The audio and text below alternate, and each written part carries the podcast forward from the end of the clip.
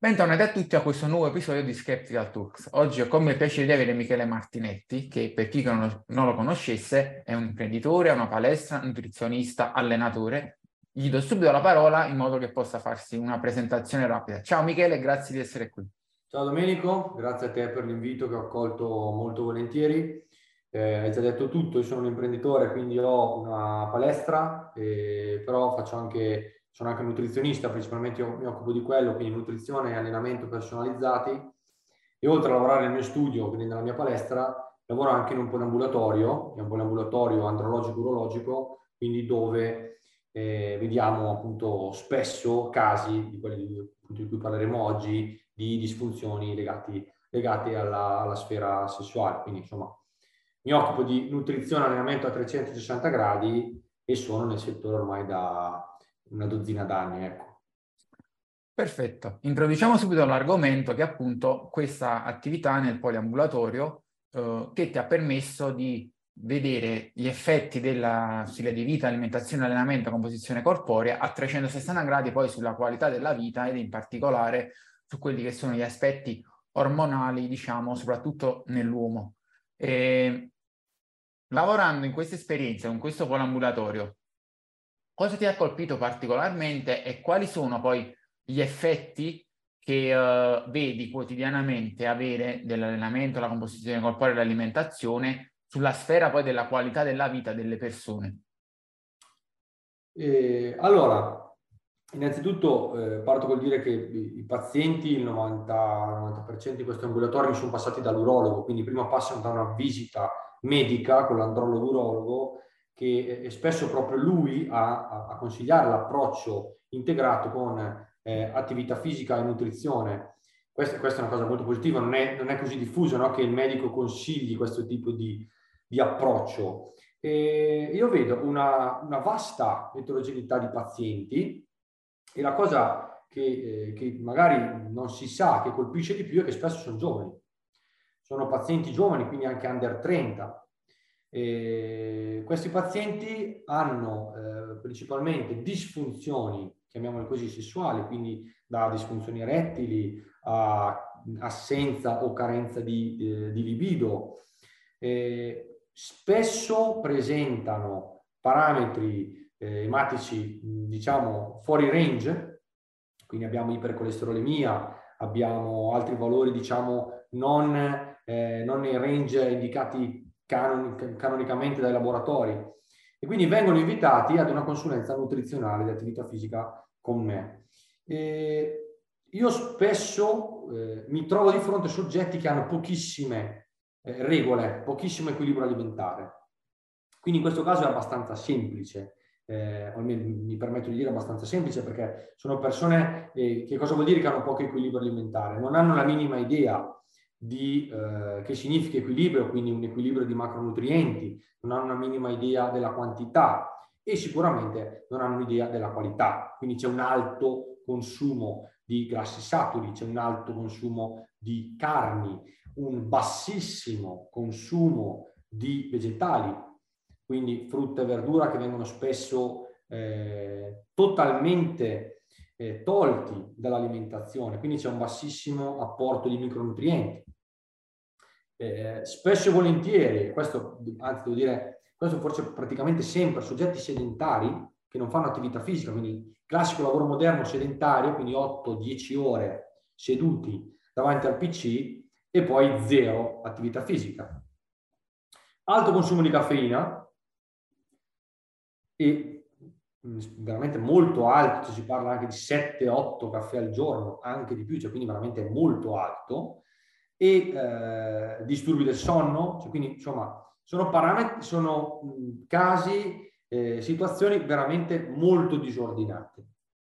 Quindi io che cosa faccio all'inizio? In realtà una cosa abbastanza semplice, quindi cerco di equilibrare la loro alimentazione, di dargli quindi più qualità, eh, non, non quasi mai con dieta ipocalorica, cioè quasi mai con dieta restrittiva o molto restrittiva, ma una dieta eh, qualitativa, mi viene da dire, che poi porta quasi sempre alla, alla perdita di peso perché effettivamente è, è ipocalorica, ma non viene percepita come tale. Questo perché vengono inseriti eh, alimenti ad alta eh, ad alto volume, quindi bassa densità energetica, che spesso vengono totalmente dimenticati. Quindi vengono inserite le verdure, vengono inseriti magari carboidrati come il riso piuttosto che altri cereali che spesso non vengono consumati. Quindi il paziente, riequilibrando in questo modo, si trova una miglior composizione corporea anche nel breve, e questa è la cosa molto interessante, e anche partendo poco la fame, perché ovviamente un regime, buon bilan- un regime ben bilanciato con cibi a bassa densità energetica permette assolutamente di essere sostenibile, anche perché in realtà fare un regime troppo restrittivo, nella mia esperienza, può amplificare i problemi, non sicuramente ridurli, non sicuramente aiutarli. La cosa estremamente eh, affascinante di questa cosa è che nel giro di pochissimo tempo, nella mia esperienza, parliamo di tre mesi, c'è un miglioramento netto di tutti i parametri per cui il paziente è andato dall'urologo. Tutti. Quindi il paziente migliora la composizione corporea, quindi riduce sicuramente la percentuale di grasso, migliora l'idratazione, migliora l'apporto di macronutrienti, migliora l'apporto di micronutrienti e migliora anche, non tutti i casi ovviamente, perché non è che vendiamo metodi universali, migliora anche la, eh, il problema di disfunzione. Quasi sempre. Nella mia esperienza, io ormai ci lavoro da un anno e mi sento di dire che chi fa le cose come gli vengono impostate, nel giro di, se non di tre mesi, di sei mesi, un anno, migliora incredibilmente i suoi problemi di disfunzione e di carenza o totale assenza di libido. Anche l'attività fisica viene eh, quasi sempre proposta all'inizio molto basic, perché parliamo di soggetti sedentari, soggetti restii, A, eh, alla sala pesi, eh, soggetti restii, alla palestra in generale. Quindi all'inizio propongo eh, banalmente corsa o camminata ben dosati, quindi parliamo di insomma comunque bassa intensità, niente ad alta intensità, cerco di spingere più sulla frequenza, quindi invito piuttosto ad un'attività di mezz'ora tutti i giorni, piuttosto che le, le due ore da due volte a settimana, e questo migliora incredibilmente tutti, tutti i parametri. Quindi questi, il caso diciamo più diffuso è questo qua, quindi soggetto tendenzialmente eh, sovrappeso, ipercolesterolemia, eh, tendenzialmente anche iperteso, sedentario che mangia male, e con questo intervento di igiene nutrizionale, mi viene da dire, e, e abbinata all'attività fisica, abbiamo dei parametri che migliorano in maniera veramente veloce. Tuttavia non sono gli unici casi, non sono gli unici casi perché abbiamo anche, quindi questo qua è un soggetto magari sovrappeso, visibilmente sovrappeso, no? Ma eh, è anche l'altro caso più diffuso, quello che lo chiamo io soggetto moderno, quindi che pesa poco, ma che in realtà ha pochissima massa muscolare. Quindi pesa poco. Skinny fat, classico skinny fat. Esatto. E questo è l'altro grosso, l'altra grossa famiglia del paziente. Quindi abbiamo paziente sovrappeso, chiamiamolo così, standard, e poi abbiamo questa fascia che quindi lui non è un paziente che non si rende conto di esserlo, perché fondamentalmente pesa poco. In realtà, rispetto alla sua... Eh, diciamo la sua genetica, rispetto al suo set point, ha una percentuale di grasso molto alta e quindi presenta anch'esso tutte le varie disfunzioni che eh, si rischia di avere anche eh, quando si è sovrappeso. In questo caso l'intervento è un po' più difficile, è un po' più difficile perché la dieta non deve assolutamente essere troppo restrittiva, anche perché si rischia di perdere eccessivamente, ulteriormente tessuto contrattile, invece noi quel poco che c'è io voglio preservarglielo, e qua l'invito eh, molto, molto sinceramente quello di fare attività contro resistenza. E questo è molto difficile, è molto difficile perché la passeggiata, la corsa vengono accettati, eh, l'attività contro resistenza ancora oggi non è assolutamente legata alla salute. Zero. E questo perché effettivamente nella maggior parte delle volte non è proposto come tale.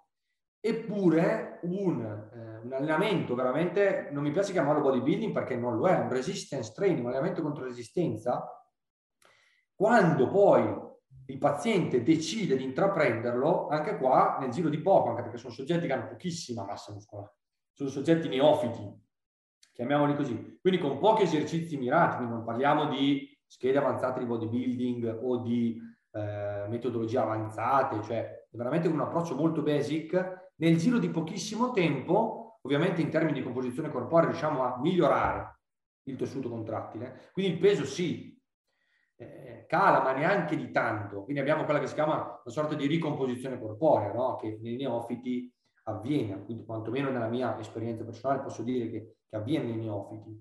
E anche in questo caso quindi abbiamo un intervento, mh, mi viene a dire proprio sulla massa muscolare, ovviamente c'è una perdita di grasso, ma anche in questo caso qua abbiamo l'equilibrio nutrizionale eh, creato da un nuovo regime e l'intervento con l'attività fisica, in questo caso principalmente contro resistenza, che nel giro di poco tempo ho il paziente che mi torna e mi dice: dottore, incredibilmente io adesso riesco ad avere eh, un rapporto, io adesso riesco a eh, mantenere un'erezione per tot tempo. Sono sempre argomenti molto, io li chiamo invisibili, no? Sono argomenti invisibili eh, ma che sono in realtà diffusissimi. Infatti l'altra cosa che tengo a dire è che da quando sono lì il lavoro è estremamente aumentato.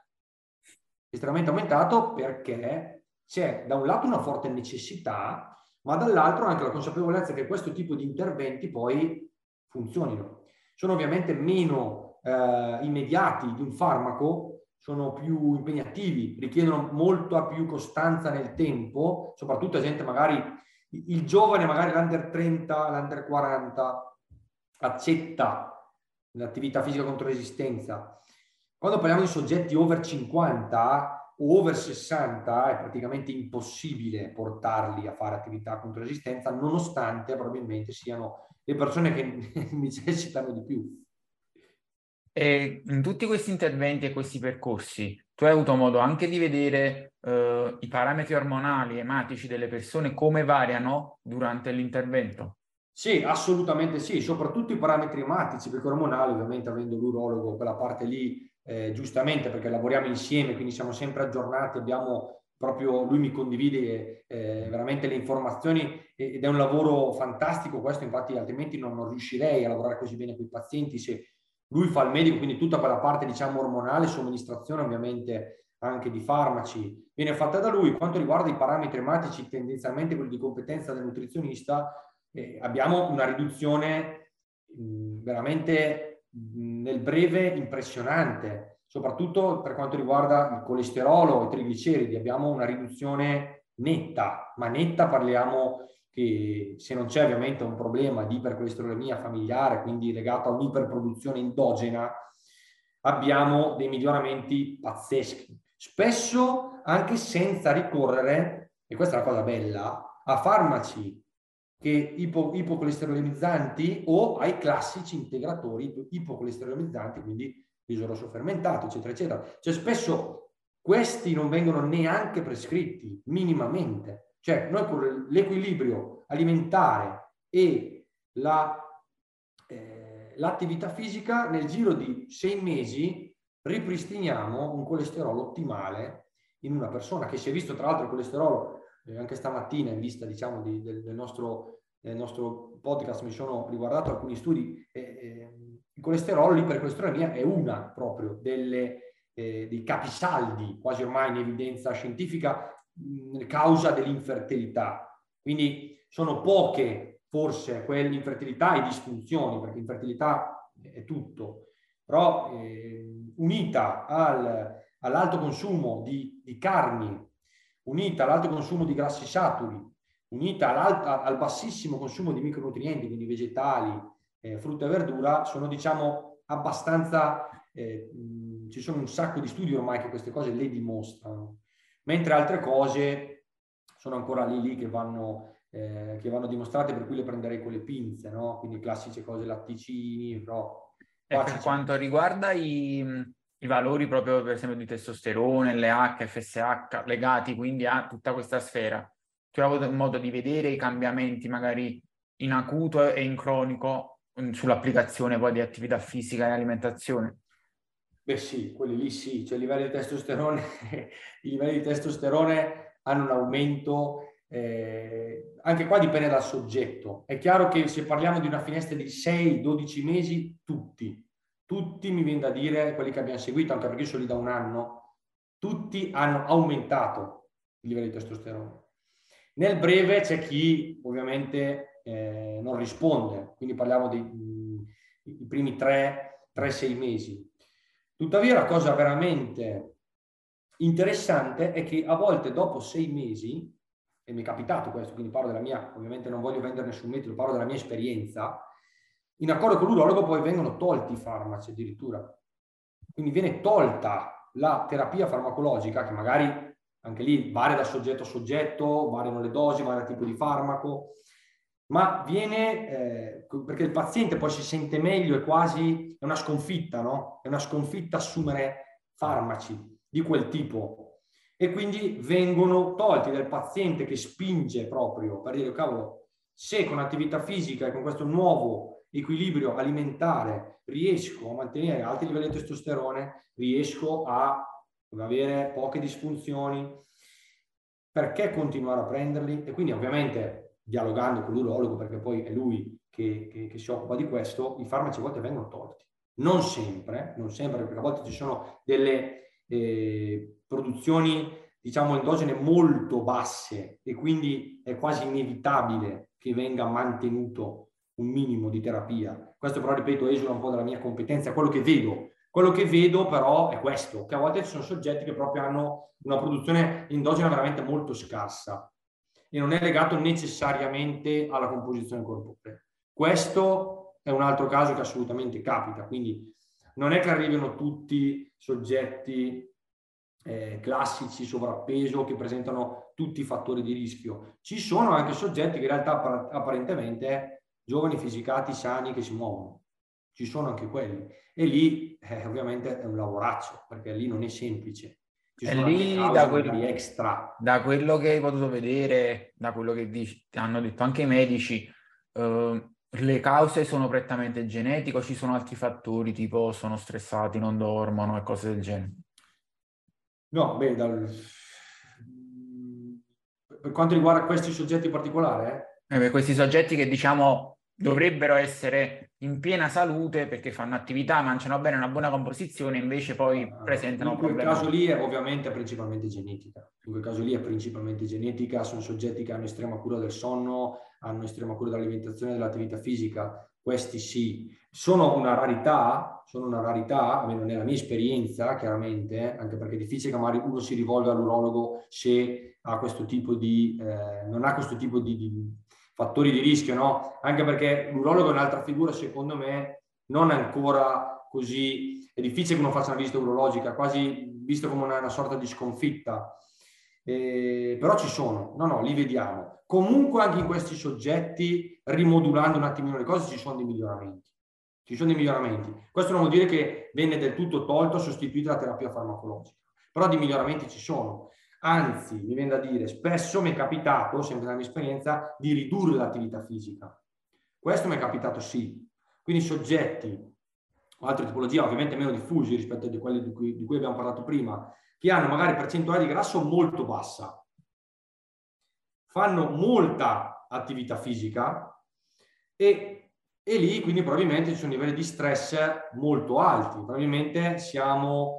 Eh, in una percentuale di grasso non salutare, non, che non permette un equilibrio eh, fisiologico. Quindi in quel caso in realtà proprio andiamo a ridurre l'attività fisica, per certi versi in acuto anche proprio la tolgo, mi è capitato, con questi due o tre ragazzi in particolare, uno di ventisette e uno di ventinove anni. In generale eh, capitato maggiormente attività di pesi, di resistance training o di endurance? No, di endurance. Classico. Principalmente, principalmente di endurance, anche perché tendenzialmente chi fa endurance, quindi fa eh, maratone, mezze maratone, fa veramente tanta attività fisica, quindi parliamo magari di quattro cinque sedute a settimana molto lunghe, e tendenzialmente poi chi fa endurance eh, con questi ritmi è anche chi ha magari un, un deficit alimentare. Quindi tendenzialmente fanno tantissima attività ma non hanno una nutrizione adeguata, quindi questo aumenta ulteriormente lo stress e ovviamente non aiuta un equilibrio ormonale. Quindi in questi questo casi qua... in, su questo argomento in letteratura c'è parecchio, che praticamente è proprio ipogonadismo reattivo dovuto a, a livelli di stress eccessivi negli atleti, soprattutto atleti di endurance, che per un mix di fattori di cui introito calorico troppo basso, perché magari anche se mangiano tanto comunque spendono di più a causa di tutta l'attività, più tutto lo stress soprattutto ossidativo dato dall'attività di endurance, va a creare un ambiente, diciamo, che eh, deprime tutta quella che è la produzione ormonale steroidea sessuale, e quindi si ritrovano in questa condizione paradossale di atleti super fit ma in realtà fisiologicamente in difficoltà. Sì, sì, sì, assolutamente. Questi qua sono, sono estremamente diffusi, anche perché, come ben detto, eh, a volte è difficile coprire il fabbisogno calorico, anche perché non hanno tutti lo stesso, gli stessi livelli di appetito, per cui c'è gente che non riesce proprio a mangiare tot calorie. Ma se uno ha un'ora e mezza di seduta quotidianamente di corsa, insomma, il dispendio energetico è veramente molto importante, eh, legato ovviamente magari anche a particolare rapporto col cibo, per cui vengono esclusi i classici cibi ad alta densità energetica, per cui insomma è un, è un approccio a trecentosessanta gradi molto difficile, però sono capitati, sono capitati e, e presentano comunque anche loro eh, principalmente proprio carenza di libido. Questo è, è, è, in questo tipo di Eh, di caso mi viene da dire che nella mia esperienza principalmente carenza di libido, cioè proprio zero voglia di avere rapporti più che reali disfunzioni. Quindi qua abbiamo proprio una, eh, un crollo totale del desiderio sessuale e eh, viene anche, quindi anche in questi casi qua che, che si fa? Nella mia esperienza è difficile togliere l'endurance, cioè non è che da, si può dire ad una persona abituata a correre cinque volte a settimana da domani non corri. Bisogna cercare di, di, di, di spiegarglielo, aumentare un pochettino sicuramente l'apporto energetico con la dieta e aspettare. Quindi comunque un cambiamento molto più lento, perché un atleta è una persona molto mentalizzata che fa fatica. Tuttavia mi è capitato, come dicevo prima, questi ragazzi di ventisette ventinove anni, eh, due casi opposti, quindi uno che alla fine non, non ce la fa, mollare l'attività, miglioramenti ne ha avuti veramente pochi. L'altro invece che insomma è riuscito a capire che effettivamente faceva tanto, no? Ne abbiamo parlato anche prima, si distruggeva fondamentalmente ed è riuscito nei mesi, a, parliamo di tre sei mesi sempre, a ripristinare un pochettino i livelli di libido, anzi ripristinare diciamo totalmente i livelli di libido, riesce ad avere dei rapporti, eh, quindi sicuramente una, un intervento diverso rispetto al classico, quindi al classico con... Eh, dieta salutare, attività fisica basic. In questo caso è un po' più complicata, soprattutto la comunicazione col paziente, eh? Però è, è evidente come i giusti livelli, no, di, di, di attività fisica diano risultati, l'estrema, l'estrema eh, attività fisica dia i risultati esattamente opposti. Esatto. Cioè, e... E questo si vede anche in... Eh, in chi fa gara di bodybuilding. Esattamente. Mi è capitato un ragazzo, un'altra cosa magari che può interessare sicuramente, che faceva gara di bodybuilding, quindi abituato a stare sempre molto basso con la body fat, eh, anche lì primo sintomo, primo sintomo, carenza di libido. La carenza di libido a ventotto trenta anni cronica è un segnale abbastanza preoccupante.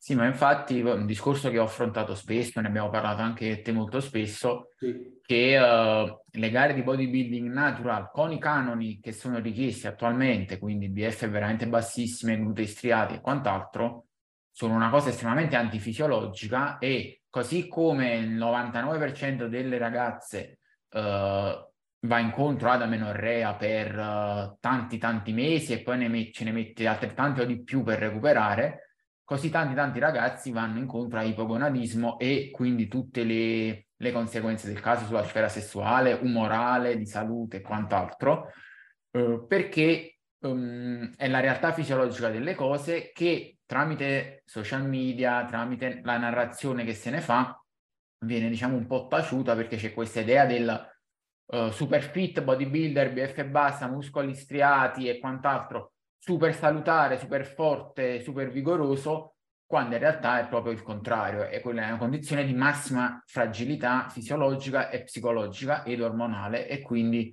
è bene che le persone lo sappiano, perché quantomeno tu vuoi fare un certo percorso, sai a cosa vai incontro, almeno è una scelta consapevole. Se non lo sai e poi invece, diciamo, cadi dal pero e ti ritrovi tutti questi problemi, è un po' è, è più brutto da affrontare psicologicamente, perché poi si deve anche essere a conoscenza che il, il recupero non è immediato. Come hai detto tu, di solito tre sei mesi è una tempistica per vedere dei risultati, e tanto più hai fatto un percorso drastico prima, tanto più si allungano i tempi di recupero. Così come magari una persona che è stata super sovrappeso o obesa per tanti anni, in tre sei mesi non è che risolve tutto, inizia a migliorare ma ci vuole tempo. Così magari una persona che è stata a B F bassissime, antifisiologiche, livelli di stress altissimi per alti livelli di attività, restrizione calorica e quant'altro, ripetutamente, perché magari ha fatto gara, qualche mese di recupero, poi altra gara e simile per anni, ci metterà molto tempo a recuperare pienamente. Quindi queste dinamiche vanno ben conosciute da chi poi vuole intraprendere certi percorsi. No, no, sono assolutamente d'accordo. Infatti mi è fatto venire in mente uno dei casi che ho avuto di un ragazzo in cui eh, che si presentava da me con una body fat in realtà molto bassa, e in realtà era un ragazzo che si allenava con i pesi, quindi una, una composizione corporea da eh, un'ottima composizione corporea, diciamo, però abbiamo in questo caso deciso di aumentare le calorie, quindi di aumentare anche i livelli di grasso, perché a volte i livelli di grasso sono troppo bassi, e i livelli di grasso troppo bassi hanno gli stessi effetti di livelli di grasso troppo alti, o comunque possono dare. Poi da, da capire bene che non c'è un troppo alto, troppo basso generale, perché ci sono soggetti che super tirati tutto l'anno eh, stanno benissimo, esattamente come ragazze, che a percentuali di grasso molto basse mantengono il ciclo mestruale, mantengono, non hanno problemi ormonali. Ci sono persone che per arrivare a certe body fat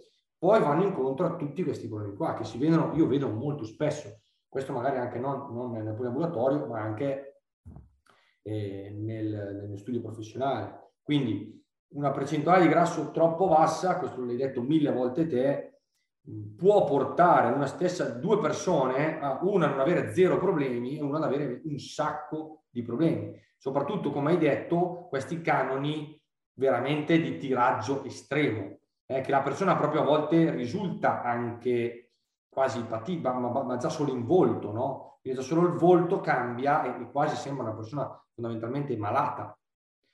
Dopo, queste ovviamente sono eh, opinioni personali, ma poco opinione personale è il fatto invece che abbiamo detto benissimo che non, non, per, non sono per tutti le competizioni, non tutti sono chiamati allo stesso sforzo, non tutti, eh, anche quindi quando si parla di equilibrio sessuale, disfunzioni, possono utilizzare le stesse regole. Abbiamo detto che quello più diffuso è ovviamente il paziente sovrappeso, però mi sono capitati anche questi qua, e questo ovviamente è, nel giro di poco è uscito da questa sua zona di restrizione, di eh, vigoressia, chiamiamola come vogliamo, ne è uscito e ne ha, ne ha poi beneficiato in maniera pazzesca. Capita tra l'altro a volte anche soggetti che hanno già figli, quindi non è un problema proprio di riproduzione, ma è proprio un problema di rapporto di coppia. Quindi è un problema di rapporto di coppia e, e questo comunque può scatenare nella coppia, questa è una parte più psicologica ma comunque molto importante, perché poi ciò che fare scatena poi una rottura dell'equilibrio nella coppia, perché è chiaro che se per sei mesi, un anno, insomma non si hanno rapporti, diventa veramente molto duro mantenere un equilibrio di coppia. Quindi sono problemi secondo me eh, silenti, problemi di cui si parla poco, ma in realtà sono problemi molto molto diffusi, molto attuali, e ne è la prova il fatto che nel mio piccolo ho aumentato drasticamente le visite eh, consigliate, dal, eh, consigliate dall'Europa. Un, un altro miglioramento che ho notato, poi questo lo voglio portare solo come esperienza, eh, non, non ne so le dirette cause, a volte è proprio anche la durata del rapporto, quindi la durata dell'erezione, che a volte proprio non è, cioè uno, uno si, si rivolge proprio all'urologo per questo tipo di problema, l'urologo poi lo manda da me per la consulenza nutrizionale di attività fisica, e con questa e con quel, col mio intervento poi migliora anche questo tipo di aspetto. Quindi migliorano veramente, nella mia esperienza mi viene da dire tutto. Non su tutti l'intervento è il classico basic. Su qualcuno a volte bisogna aumentare di peso, su qualcuno bisogna puntare sull'attività contro resistenza, su qualcuno va limata l'attività di endurance, però sono tutti casi attualissimi che mi capitano veramente eh, tutte le settimane. Tutte le settimane capita. Sì, eh, di, di queste cose che abbiamo parlato, alla fine la letteratura non è mai piena, così come è pieno il discorso che oggettivamente i livelli di testosterone nei paesi occidentali moderni stanno calando molto rispetto al passato per innumerevoli motivi, di cui stress, privazione di sonno, composizione corporea e sedentarietà sono sicuramente tra i principali insieme agli inquinanti ambientali, così come proprio i, eh, ci sono varie statistiche che mostrano come Uh, il numero di rapporti sessuali medi delle persone tende a calare, la libido media tende a calare, uh, le disfunzioni tendono ad aumentare e via dicendo, perché alla fine è tutto collegato al discorso stile di vita moderno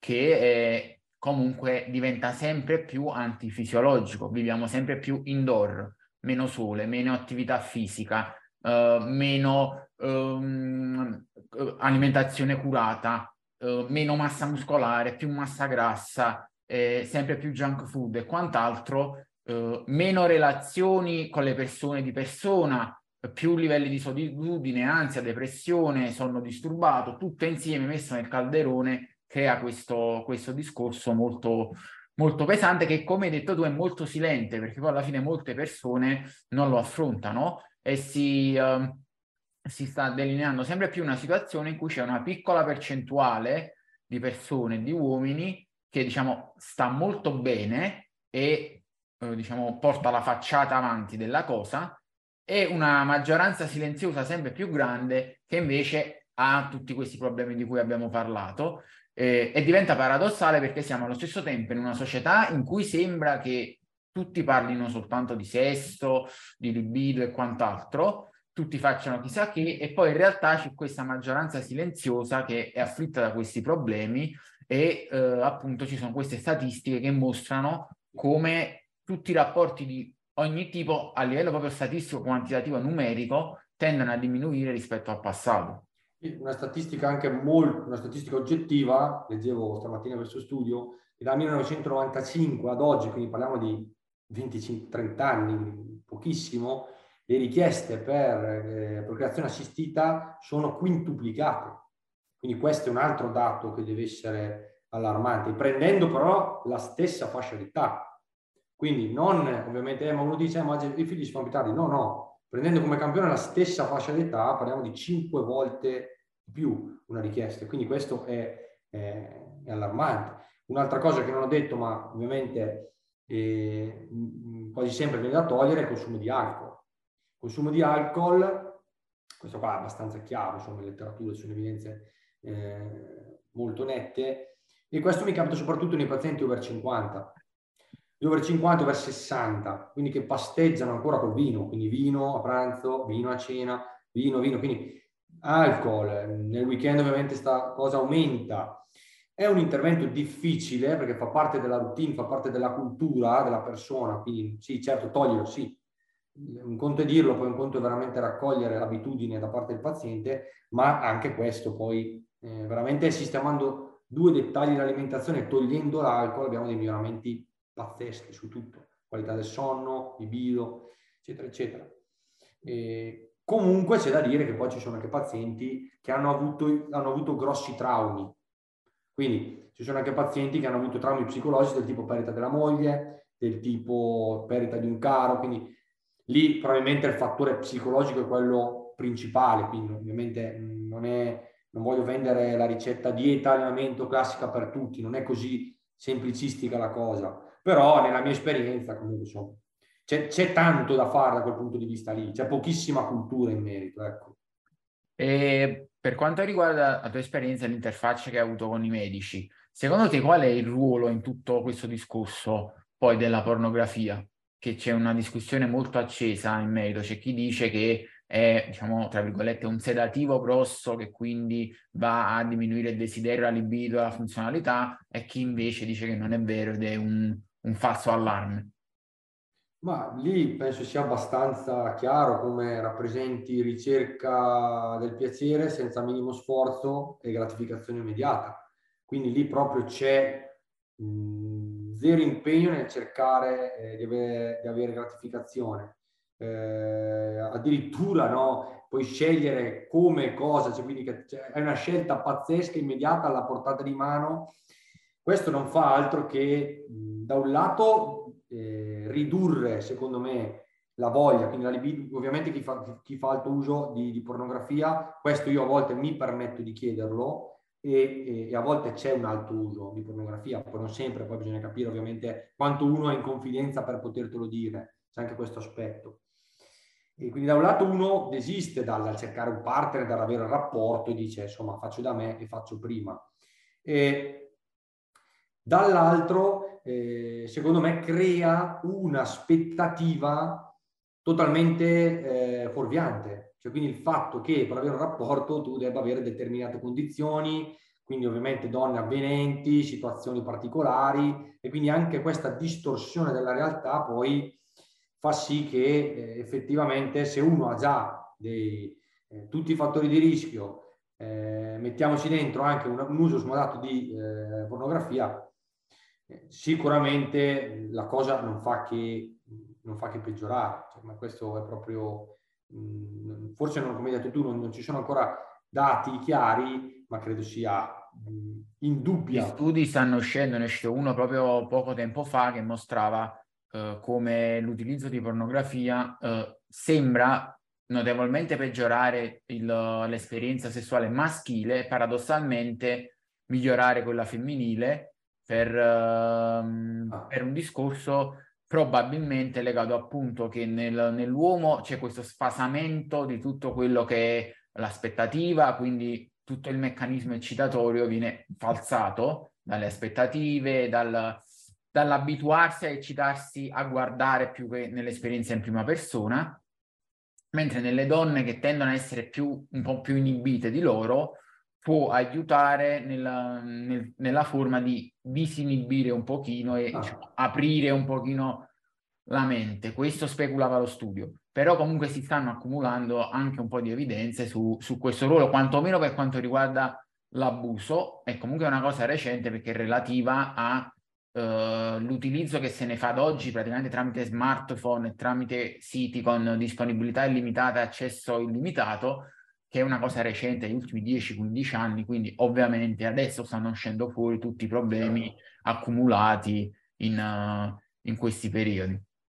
Sì, un'altra cosa che sicuramente eh, mi capita di, nella mia esperienza di osservare è la mh, assenza di igiene del sonno, quindi la, privarsi volutamente di sonno cronicamente, quindi dormire cinque sei ore, e dormire cinque sei ore a notte. Qualcuno, anche qua poi ci sono persone che vanno lisce e non hanno nessun tipo di problema, ci sono persone che invece ne avrebbero bisogno di sette otto, e privarsi cronicamente di questo poi è correlato a anche a disfunzioni sessuali, quindi non solo a parametri ematici sballati, sovrappeso, obesità, eccetera, eccetera, ma anche a, a disfunzione sessuale. Ma il sonno è, diciamo, legato a doppio filo un po' a tutti gli aspetti, perché quando c'è privazione cronica di sonno, aumentano i livelli di stress, si abbassano i livelli di produzione ormonale, si abbassano i livelli di self-control, quindi mangi peggio, ti alleni di meno perché non sei motivato, eh, sei sempre stanco, quindi si crea un circolo vizioso che va a colpire la fisiologia, la composizione corporea, l'alimentazione, l'allenamento, la produzione ormonale, e quindi poi si autoalimenta, perché tu peggio stai, più sei demotivato, meno energie hai per intervenire, e quindi si sì, sì. va sempre tutto a peggiorare. E questa, diciamo, è la, l'aspetto, tra virgolette, brutto di queste situazioni è che funzionano a circoli viziosi e circoli virtuosi. Una volta che tu inizi a fare tutte le cose giuste, dormi bene, fai attività fisica quotidiana, abitudini alimentari giuste, eccetera, hai sempre più energia e più voglia e ti senti sempre meglio per continuare a farlo sempre meglio. Quando invece non lo fai, ti senti sempre peggio, sei sempre più de- demotivato per, e quindi fare anche piccole cose diventa sempre più difficile. e ci vuole uno scossone da fuori per fartele fare. E questa è la grossa difficoltà del, di questo settore alla fine. Sì, sì, ma, ma infatti poi quando viene... Quando l'attività fisica viene accolta, poi si crea un'abitudine dura a morire, cioè poi il paziente, ripeto, sempre nei tre sei mesi all'inizio magari mh, fa fatica, poi eh, effettivamente prova un benessere a cui fa, fa fatica a rinunciare. Chi, chi veramente accoglie la possibilità di, di introdurre nuove abitudini, poi eh, difficilmente ci rinuncia, questo è anche nella mia esperienza. Quindi, infatti poi i pazienti che li vedo dopo nove mesi, un anno, che hanno... Eh, adottato i consigli che, che gli ho proposto, effettivamente poi hanno, hanno un livello di benessere generale pazzesco, rispetto a prima molto migliorato, quindi migliora tutto il resto, eh. Non solo, ovviamente non è un intervento chirurgico, eh, ma va poi a migliorare tutta la sfera di benessere a trecentosessanta gradi. Eh, vabbè, poi non ho detto magari nello specifico Cosa, cosa vado a fare a livello di dieta, però eh, ne ho parlato prima abbastanza. Sì, poi dopo magari tocchiamo anche in maniera più specifica alcuni punti.